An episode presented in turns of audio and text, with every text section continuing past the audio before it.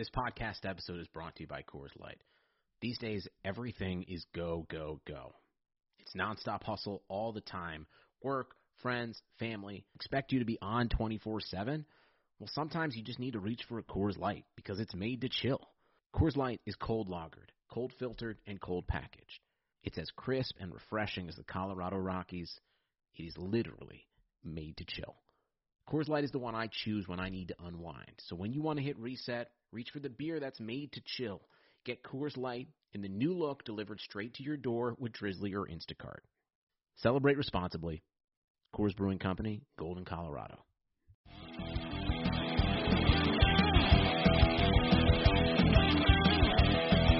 Number nine overall, Denver Broncos taking Michigan defensive end Kwity Paye. And this is with the stipulation that uh, Von Miller has a pretty expensive team option, club option, before the 2021 uh, new league year begins. I don't know if they'll ultimately pick it up. They're kind of a team similar to the other teams inside the top 10. They don't really feel like they're ready to be a Super Bowl contender. And with how deep the AFC has gotten over the past couple years, I don't even know if they're uh, more than a wild card contender at this point. It might make sense, you know, coming off the lower leg injury that Von Miller is. I forgot if it was Achilles or his ankle or what it was, um, but obviously a pretty serious injury at his age. He's into his 30s now. This just seems like the right time, especially with that club option, for them to let him go and then draft his replacement, Kwity Paye, this freak of an athlete who is an ascending player to play opposite Bradley Chubb on that defensive line. I also think that George Paton, the new general manager, if he wants to build his team to be a winner the way that he built his last team to be a winner, Exactly. that's probably going to start with refreshing that defense and giving them as much talent as they can, especially because the the great thing and this is one of the key points for me about wide receiver is if you draft a wide receiver and the guy is good, I mean, you are set there for such a long time. Receivers year in and year out. It's not like a defensive end who might have eight sacks one year and 16 another year. There's inconsistencies to their performance just based on the position. Even corners, we see some, some variance from year to year. Wide receivers, I mean, if you can catch 100 balls, you're probably going to do it every single year and you're just set. And they've locked in two guys. Um, I mean, Jerry Jeudy had some drop issues, but Courtland Sutton is fantastic. So you you are locked in with a great duo. Does this sound familiar from where George Paton was? And now you have a quarterback position to fill. But if Trey Lance is gone, that's the only other thing I thought of. Um, I was definitely not thinking about defense for Denver, but trading this pick to whomever for whatever quarterback that might be out there. I mean, this is the Deshaun Watson conversation. They've got to be in it too. They've got to be in the Sam Darnold, in the Matt Ryan, in the Carson Wentz, anybody who's an available quarterback. Because I mean, Drew Lock, I just don't think that he's part of this. I think he showed us this year he's more of a backup caliber, and that's kind of where he's going to be. Yeah, and I think with a new GM, that's always difficult. That even if a quarterback does show a lot of signs, it's nothing against their new GM, who you know has a sterling reputation coming to Denver from the Vikings. Just these guys want to bring in their own players, and and that's just par for the course when there's a new head coach, new GM. So I, I do think that's a spot that I've thought about quarterback. I don't know if I've actually mocked a quarterback to the Broncos yet. Um, but all those quarterbacks that you just outlined, I mean, it, it's it's a very interesting free agent period, or it will be at the quarterback spot and potentially on the trade market because there are so many teams that that really could use a good quarterback. And if the Viking or if the Broncos pick Kwity Paye and they trade for Matt Ryan or they sign Carson Wentz and he pl- plays a little bit better or more closely to where he was in 2017 and 2018 with their defense, with Courtland Sutton, with Jerry Jeudy, with KJ Hamler, Noah Fant, you have something there in Denver that was a lot better than the 2020 iteration of that team. Rounding out the top 10, they have the Dallas Cowboys picking Caleb Farley from Virginia Tech. He's a little bit out of sight, out of mind, and, and I've talked about this a lot with these opt outs. Decided to opt out before the season. Had a really good year in 2019 at Virginia Tech. He's a tall, kind of lanky cornerback, but he's very athletic, twitchy. He's not, to me, like Patrick Surtain, who's just going to beat you up at the line. Good straight line speed, but a little bit stiff hipped. Uh, Caleb Farley can play inside, outside. Is he going to be able to cover the, the the best slot receivers in the NFL on a regular basis? No, but watching that Dallas defense this entire year, yes. or it, they could go, they could just grab, they could throw all the defensive prospects into a hat in the first round and just grab one. Really, I mean, the offense yes. is is set if they keep Dak Prescott, and I think they will. But I've like with this pick every week, I'm like, should it be DN? Should it be D tackle? Should it be linebacker? Like, even though they they signed Jaylon Smith, they have uh, Leighton Vander Esch entering his fourth season. They could go linebacker, they could go safety. I think this would be the best value, and it's really what they need more secondary help to get Caleb Farley. I also think just you know when you're drafting in the secondary, you're doing a good job no matter what. I mean that it's the the coverage element is just so difficult in the NFL these days that if you get one of those guys, and you see this with Buffalo with Trey White, um, you saw it a couple of years ago with Stephon Gilmore and the impact he had. If you have one guy who eliminates the other team's top wide receiver, that's the whole league right now. Is let's throw to our number one receiver all the time, and and I I just I think that it's it's massively valuable, and they are should be in desperation mode. I didn't even think that their pass rush was that terrible last year. Uh, I'm not saying it was good. No part of their defense was good. Just thought you know they could get after the passer a little. They just couldn't cover anybody. No. And uh, you know what? I made the huge mistake before the season of picking the Cowboys to be playing this weekend.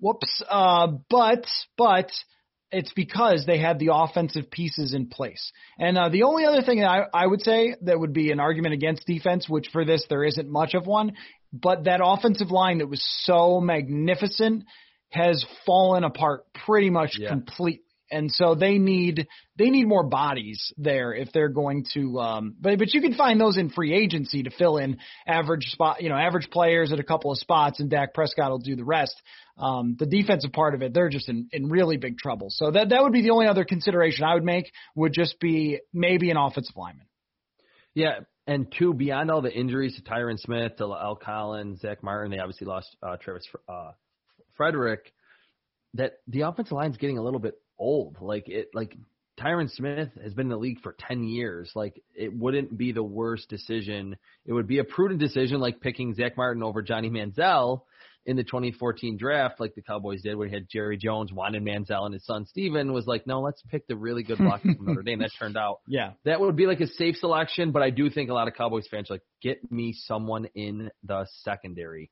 uh, for that defense. Number 11 overall, their division rival in the NFC East, New York Giants, picking Florida tight end Kyle Pitts. And I talked about it on the previous podcast. When I mocked Kyle Pitts to the Eagles at number six, I had a bunch of Eagles fans come at me like, why would they pick a tight end? Had the same thing with this, with Giants fans. Like, no way they're picking a tight end.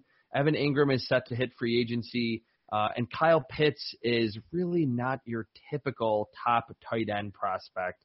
Super efficient, six foot six, runs like a wide receiver, very, I think, nuanced route runner. Like he knows how to change gears, uh, very fluid. He's obviously a tremendous rebounder down the field. Uh, I think if they want to run it back with Daniel Jones one more season and see what they truly have with him, you have Golden Tate. He's older. Sterling Shepard, who knows what's the future for him. But even if he's there, you know what you get with him. Add another dynamic player. You'll get Saquon Barkley back this seems just like a good spot for a round where Kyle Pitts will ultimately land in the draft. Well, and their defense started to come around this year. Yeah. And I, I think that when you get to a certain baseline of defense, not that it's not great to have the number one defense, but the teams that we saw trade a bunch of draft value for like veteran defensive players, Seattle, the Los Angeles Rams, I mean, it, it paid off for the Rams. It didn't pay off really for Seattle, but even the Rams, they got to some point where it was just, well, you can't just win with defense anymore. You know, one yep. or two players get hurt. So you get to a baseline of defense and then your offense is going to have to take you the rest of the way. I'll say this about Daniel Jones. Didn't hate him this year. Did not hate him. I, he turns the ball over like crazy, and I don't know if you can ever solve that problem. I, that might just be a, like a brain function that every once in a while the guy's brain just shuts off and he throws it to the other team or fumbles or whatever. That always concerns me. But I also thought that he took a step this year and maybe maybe this is Josh Allen just doing this, but we are very impatient with quarterbacks, and Jones has, I think, more physical skill than we gave him credit for coming out of Duke. We almost treated him like he was not athletic at all, and um, maybe uh, it was that one run where he fell down, where you might still say he's, he's not, but uh, but but I think that he does have a better arm, and and he is a little more athletic um, than maybe we thought he was going to look in the NFL. So I, I, I mean, I like the idea of giving him picks. Evan Engram has just not turned out to be a great player. Um, or Pitts, I mean, not picks, Pitts. Um, you know, just just more weapons, and the the benefit is you find out for sure that, that, that there's no like you've given him linemen, you've given him a running back, you've given him Pitts, you've given him a, a free agent receiver who's good. If he can't do it with this and he goes six and ten, well then you know, and then you have a good situation going forward after that. Yeah, I'm with you on Daniel Jones. I was not high on him uh, when he was coming into the NFL in 2019. I think, he, and I wrote about this after his rookie season at CBSSports.com, I, I was like, you know, he actually kind of impressed me a little bit. And then this season in 2020, I, I kind of thought the same thing that he took a step. It wasn't a gigantic step, but I think he was a little bit more poised. The fumbles were still a problem. The interceptions were still a problem. Uh, the offensive line didn't really gel until later in the season. Dave Gettleman still the GM. I, I can't see him just saying, oh, "Hey, I'm going to give up on this guy that I brazenly picked inside the top 10 two years ago." Uh, so get him another weapon. Kyle Pitts, really after DeVonta Smith uh, and Ja'Marr Chase. Yes, this could be Jaylen Waddle there, but I think Kyle Pitts would just add just a, the right blend to that offense. Because I'm talking a lot, as I always do, we're going to kind of speed through these. Um, I'll just list off a few of the other picks, and we'll stop at some really intriguing ones. Number 12, San Francisco 49ers, Christian Darrisaw, offensive tackle, Virginia Tech. Um, really good player. I like his athleticism a lot. He kind of reminds me of Trent Williams. He's big and powerful and just looks in complete control. Number 13 overall, Jaylen Waddle goes to the Los Angeles Chargers for Justin Herbert. This is a great uh, pick. This is a yeah. tremendous pick. Run really fast, Jalen. He will throw you the ball 70 yards down the field. That's what they need. I mean, Keenan Allen is very good. He's getting up there in age. Mike Williams has kind of been a not a bust, but he hasn't been amazing as a first round pick. They got uh, some pretty good contributions from some bottom of the roster players. I think in large part due to the brilliance of Justin Herbert. Get him like a premier talent that's young at wide receiver. Number 14 overall. Let's stop here. I have the Vikings picking Micah Parsons, and I have a feeling you're not going to love this pick because of the presence of Eric Kendricks, who I love. Anthony Barr, another draft crusher mine back in the day. I just think planning for the future at the linebacker spot – uh, he's a little out of sight, out of mind because he was an opt out, but Micah Parsons universally was mocked like inside the top five before the season as this next Luke Kuechly type of linebacker prospect. What do you think about that selection for the Vikings? Well, I think that the fact that Gregory Rousseau is still on your board probably makes it more likely that in this scenario the Vikings would go with the defensive end and feel like they were set with Anthony Barr and Eric Kendricks. But the other side of that is Anthony Barr is very expensive, and the Vikings do not have a very good cap situation. They could make $7 million by cutting Anthony Barr, and even more than that by cutting him after June 1st, which would be what you'd probably do in this scenario if you drafted his replacement. I don't think it's a, a, a bad situation to talk about if you're saying usually rookies make their biggest impact in year two and beyond. And if you're if you're saying Anthony Barr is getting a little long in the tooth, he's getting a little expensive, maybe he's not quite as fast as he was in 2014 when he was a rookie and that was a major part of his game. He's coming off of an injury. Now it's a couple years in a row where he this was a catastrophic one, but where he's been banged up a little bit more and what is it worth in terms of your cap space to you know, pour it into Anthony Barr. So I, I saw this when you sent your mock to me, and I thought, you know what? You're going to think I hate this, but I don't hate this. I think they would hate it, though. I think the Vikings would be like, no way, we're set on Anthony Barr for the, the foreseeable future. But uh, they've got to play the cap game at some point and say, who are we going to keep? Who are we going to let go here? And if you're saying let go Riley Reiff and draft a tackle, or let go Anthony Barr and draft this great linebacker, I, I think I would I'd probably go with Parsons here because, like you said, he is a top top talent, and you could have the best linebacker duo in the NFL. Yeah, and what this reminded me of, this situation and putting Micah Parsons to the Vikings, was when the Carolina Panthers had Thomas Davis and Luke Kuechly, but then they drafted Shaq Thompson in the first round. Like that was people thought right away that they were going to cut Thomas Davis and he was gone. It took them like another season for them to do that, but I think for a team that has been so good and has really been fortunate to have outstanding linebacker play like the Vikings have had and like the Panthers had in that other scenario, they're good and they're smart about um, planning for the future at that important position. And it's we kind of talked about it before. Like linebacker might be spot that I would stay away from in the first round because it's hard to be a really good linebacker today because of all the coverage responsibilities and if you're smaller and faster, are you getting washed out against the run? But if you have a good linebacker, your defense, I mean, it's hard to find a defense that has a tremendous linebacker that is not a good defense because they have so many responsibilities. I think Eric Kendricks and Micah Parsons next to each other would be fantastic for the Vikings. One, one more thing, overall. one more point, oh, real yeah, quick ahead, on that. Yeah, yeah. Um, Christian Barmore after the NFC Championship would not be surprised. The Vikings have talked Ooh. in the past about how much uh, did I call it the NFC Championship, NCAA Championship?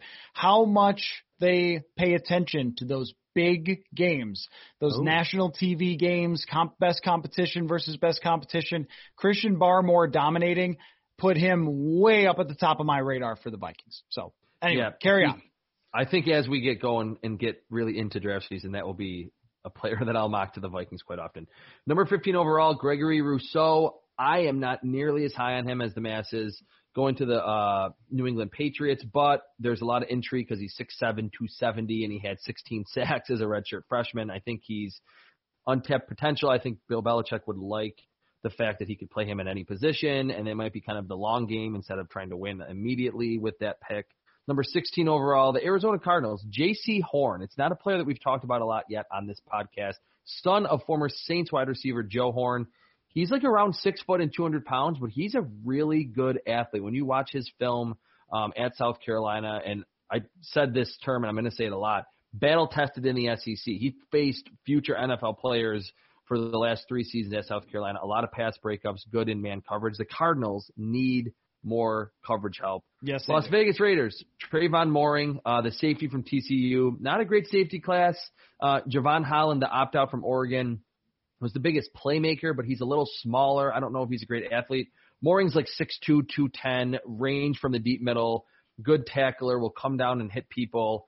I think he's probably going to be the consensus top safety, and the Raiders need safety help big time. All right, we'll pause here for a little bit. This is the uh, at number 18 overall. This is the Miami Dolphins pick, but in this trade scenario, in this mock trade, the Houston Texans get this pick back. Uh, they take Patrick Jones, a defensive end from Pittsburgh. The one thing I'll say on this is I feel like I'm way higher on him than the NFL is. Uh, I really like his film. I think he's got good pass rushing moves, good burst off the snap, but checking around the internet, those, you know, Daniel Jeremiah, Mel Kiper, Todd McShay, the people super plugged in with GMs, like you don't see Patrick Jones this high. Uh, but I, I, I do think if JJ Watt is not there, uh, and he probably won't be there next season because they need to clear space, they need to go edge rusher in round one. I also think that this is a team that could, and, and maybe you'll get tired of me saying this, trade down. I mean, like Mhm. it's it's just a statistically smart play when you have so many holes. Just get a third from somebody. Just get a future second from somebody. The Houston Texans are pretty clueless, as we've seen with uh, their handling of their superstar, amazing quarterback. But um, so you never know what you know what they're going to do in this type of situation. But if they're living in reality and they're looking at their roster, they're saying just like Carolina, like we have nothing, we have nothing to work with here. And so uh, outside of just a couple of good players, it's not even crazy if they looked at some of their better players. It would be ironic if they looked at um, Laremy Tunsil and said, "Who can we trade him to? Will somebody take him?" I mean, right? It would be, but Yeah. at the same time, it's like you know they didn't trade away Will Fuller and they just passed up on any opportunity to get some draft capital. And um, you know they they are at the very bottom. I, I look at them in Carolina as teams that are basically when the Browns went 0 and 16 or when uh, Miami went 5 and 11 with Ryan Fitzpatrick. Like that's that's where you guys are at now. So stack up as much draft capital as you can, trade down, and draft BPA every single time. Best player. I mean, I believe you about how uh, Patrick Jones would fit there, but I mean, it's just anybody. If you think he's good, then you take him because you probably need that if you're the Houston Texans. Yeah, I think if Matthew Coller was the Texans GM and executed that plan, they could turn things around. Will Jack Easterby or whoever's calling the shots make those smart decisions? Probably Questionable. not. Questionable. Number 19 overall Washington football team, or as you call them, the Washington Sharks. Until Go they actually have Sharks. a Amon-Ra St. Brown, wide receiver from USC. I think he's going to be a riser during the draft season because not only can he get open, I don't think he's crazy fast. I don't think he's going to run 4-3, um, but he is great after the catch. He's a little smaller. I think he kind of fits the mold of what teams want from their wide receivers today. Number 20, Chicago Bears, Alijah Vera-Tucker. Talked about him at length before. Great blocker, played guard and left tackle at USC, very athletic. Number 21, Indianapolis Colts. They had Anthony Castonzo, their left tackle, retire. Rashawn Slater goes there, the uh, outside, outside, the offensive tackle, OT, uh, from Northwestern. Similar to Alijah Vera-Tucker, I could see them going in as in a similar range. I have them going in back-to-back picks here. Just add to that offensive line for the Colts. Number 22 overall, Tennessee Titans taking Christian Barmore. It seems a little low even now just because of what he did um, in those two games in the college football playoff. He probably will go higher than this because it's just not a good defensive tackle class. Number 23, the New York Jets with that pick that they received in the Jamal Adams trade from the Seahawks. Um, Rashod Bateman. I think if you're picking Justin Fields and yeah, you like Jamison Crowder, um, you drafted Denzel Mims in the second round who showed some promise when he was healthy. You still got to get more receivers. That's kind Mhm. of the theme of this podcast so far. Yep. Yep. 24 overall, uh, Pittsburgh Steelers, Alex Leatherwood. That's another offensive line that's been good for a while, like the Cowboys, but is getting a little older. Yeah. Um, so Alex Leatherwood can play right guard. He can play left tackle. Um, just certainly there will be a, a lot of questions about the future at the quarterback spot.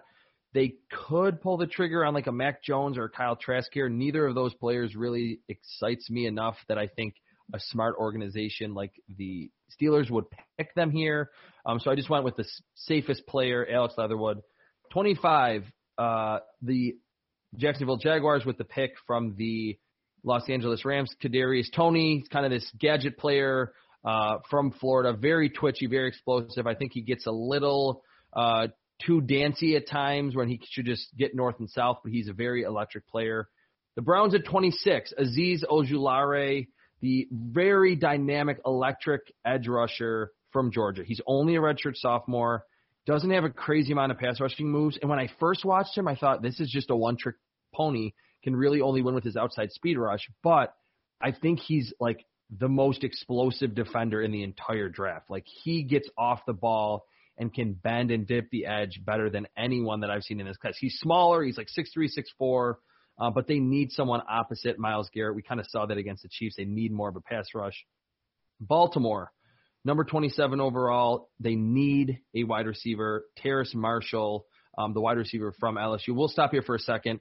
What do you think about how the Ravens have built around Lamar Jackson, and how do you think they should build around him? Should they go receiver? Should they add more tight ends to what they had in 2019, where they had those three tight ends that they used a lot? Um, and do you see them going wide receiver really, unless they sign a big free agent other than any other position?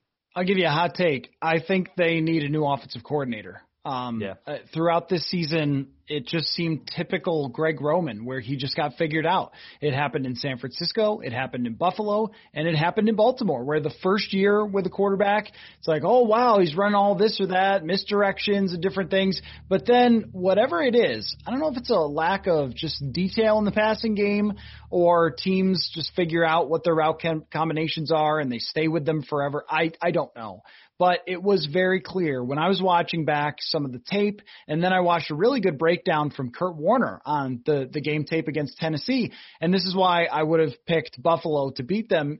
Is that there just weren't people open. I mean, there, there were just like bizarre route combinations, putting multiple guys in the same spots against zone, which is always a bad idea, and not giving Lamar easy answers throwing the ball and, and basically making him drop back, either make a really good throw or have to run the ball. I don't like that for Lamar Jackson anymore at all. Um, and so I, I like it much more to get him three wide receivers that he can use, spread it out, maybe have him play more like Josh Allen. A lot of quick throws, get it in playmakers' hands, and then run when he's got the opportunity. Playing him like, I don't know, like he's a college quarterback with the pistol stuff, it was great for one year. But now I feel like even when I watch him throw the ball outside of the occasional duck, I think the guy can throw the ball.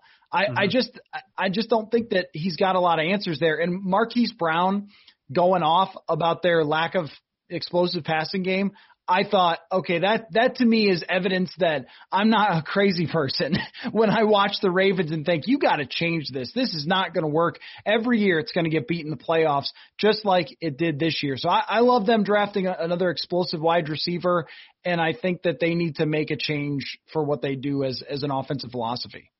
That's hilarious that you just mentioned that about Greg Roman because what I was going to say is, yeah, like right after that game against the Bills someone tweeted that like Greg Roman gets figured out by year two, and I think that guy was you. It was um, me. Yeah, that's yeah, right. that, that, and I thought about it. and I said that's so true. Like Kaepernick coming in, and then Tyrod Taylor, and both of those teams were like first in the league, like 2,600 rushing yards, and oh, they're turning things back. It's retro, and then like the next season, it gets very stale. So I, it wouldn't be shocking. I, I don't think it will happen because of the development that Greg Roman uh, or how he helped develop their quarterback and tailored a system around his strengths. But yeah, I, I've always thought that Lamar Jackson was a better thrower than people gave him credit for.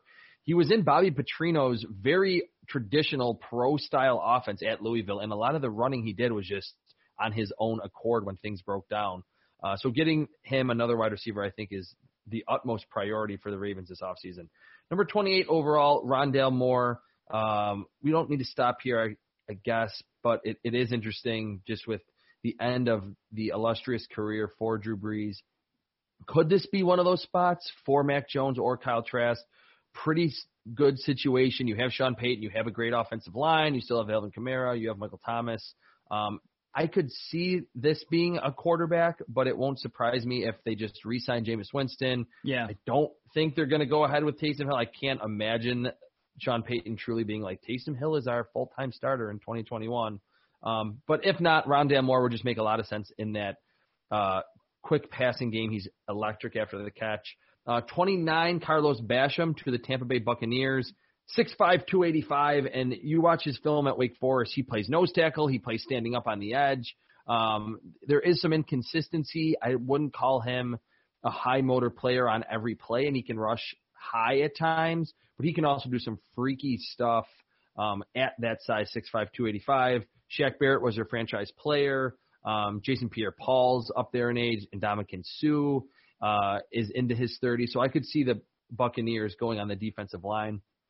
Number 30, the Bills um, picking Asante Samuel. And the reason for this, um, and I want to get your thoughts on this too, uh, Matt, they've been doing this kind of rotation at their outside cornerback spot where like Levi Wallace plays like two or three series and then Josh Norman comes in. That was the case last year with Levi Wallace. He played well, but then later in the season and in that playoff game against the Texans last year, they had Kevin Johnson rotating in. Certainly, Taron Johnson, their slot corner, has played very well this season, made some big plays, obviously, uh, but he will be entering the last year of his contract, and the Bills can't pay everybody. Uh, so I think planning for the future, get a instinctive, twitchy playmaker is what. Um, if they don't go linebacker, if Matt Milano uh, is re-signed, I think cornerback is kind of a sneaky need for this team as they plan for the future. Well, I, and I also think that a really talented secondary is the way to make up for it when you just don't have a great answer for edge rusher. Um, Jerry mm-hmm. Hughes can still play, but they, they don't have a superstar. No Bruce Smith is walking through that door. So how do you figure out how to deal with that? Um, unless they want to spend a ton of money on a free agent, which they could, but it's probably a better solution to just keep stacking with the corners. And I think throughout the season, you just saw the Bills defense get better and better and better because Sean McDermott is so good with his scheme, give him more weapons in that secondary, and the offense is set. I mean, I, there really isn't. I mean, you could be one of the top two or three offenses in the NFL, run that back, and they got the best news they could ever get, uh, which is that Brian Daboll is going to stay um, for 2021, which means stability on the offense. Uh, you know, maybe later on you pick another weapon because why not? But when you're talking about you know being a Super Bowl contender, if you can have this kind of offense year over year, I mean you can you can be there if you have an elite defense. I mean they're already there without an elite defense. It's just good, but keep adding to it. I, I'm with you on this. The either way, whether it's a, a rusher, which they could definitely use, or continuing to stack the secondary uh, I think McDermott knows how to teach these guys too, which I think you see from players that maybe were just okay. Micah Hyde is a good example, and now I think Micah Hyde is great. So it's like I, I think he can elevate Trey White. He's done a great job with. He can elevate these players who are already good. So I, I definitely like defense for Buffalo. 31 overall, Green Bay Packers, Zaven Collins. This is a player I think we're going to talk about a lot over the next couple months. Tulsa linebacker, 6'4", 240 was super productive, very efficient as a pass rusher, like blitzing or even standing up on the edge. Uh, had four interceptions last season, very rangy. He kind of is in that Anthony Barr mold where some teams might want to have him as strictly an edge rusher, but he can do so many other things. I don't even know if he's going to last this long. But with Mike Pettine's system there in, in Green Bay, I think he likes to use kind of these hybrid players everywhere. Zaven Collins would make a lot of sense to me. And then 32 overall, the Kansas City Chiefs, Georgia cornerback Tyson Campbell. He was a big recruit. Um, and really, his only bad rep that I have seen so far this season was that long touchdown that he allowed to Jaylen Waddle, who looked like the fastest guy on earth hmm. in that Georgia Alabama game. He's tall, he's physical. I think he's a great athlete.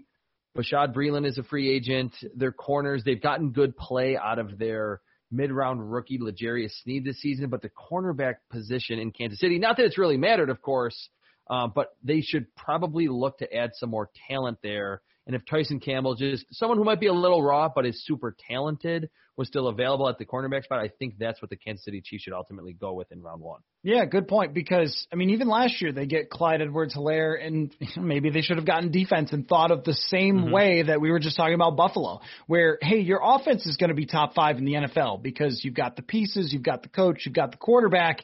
Now you have to fill out that defense to where it's can't lose, and uh, they did not do a great job of that. Like a very bad decision on Frank Clark and paying him, and he has not paid off. I don't, I don't think at all for that team.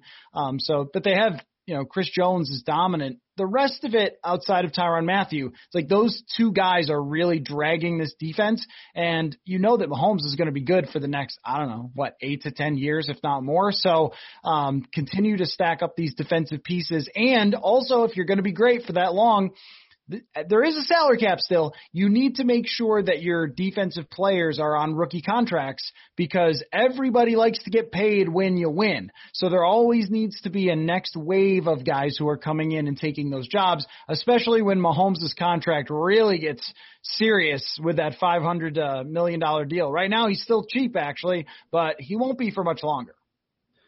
All right, that'll do it for our first mock draft here at the Prospect Podcast. We'll do these periodically throughout draft season, certainly as we get through free agency when things crystallize a little bit more. We are through, again, the top 28 picks are set in stone right now until we get that Deshaun Watson trade, um, which that'll just make it's fun in an offseason when there's a huge trade like that. And I hope for Houston Texans fans that they do make the trade because that team is not anywhere even close to rebuilding and they're going to waste a lot of the prime years for their quarterback.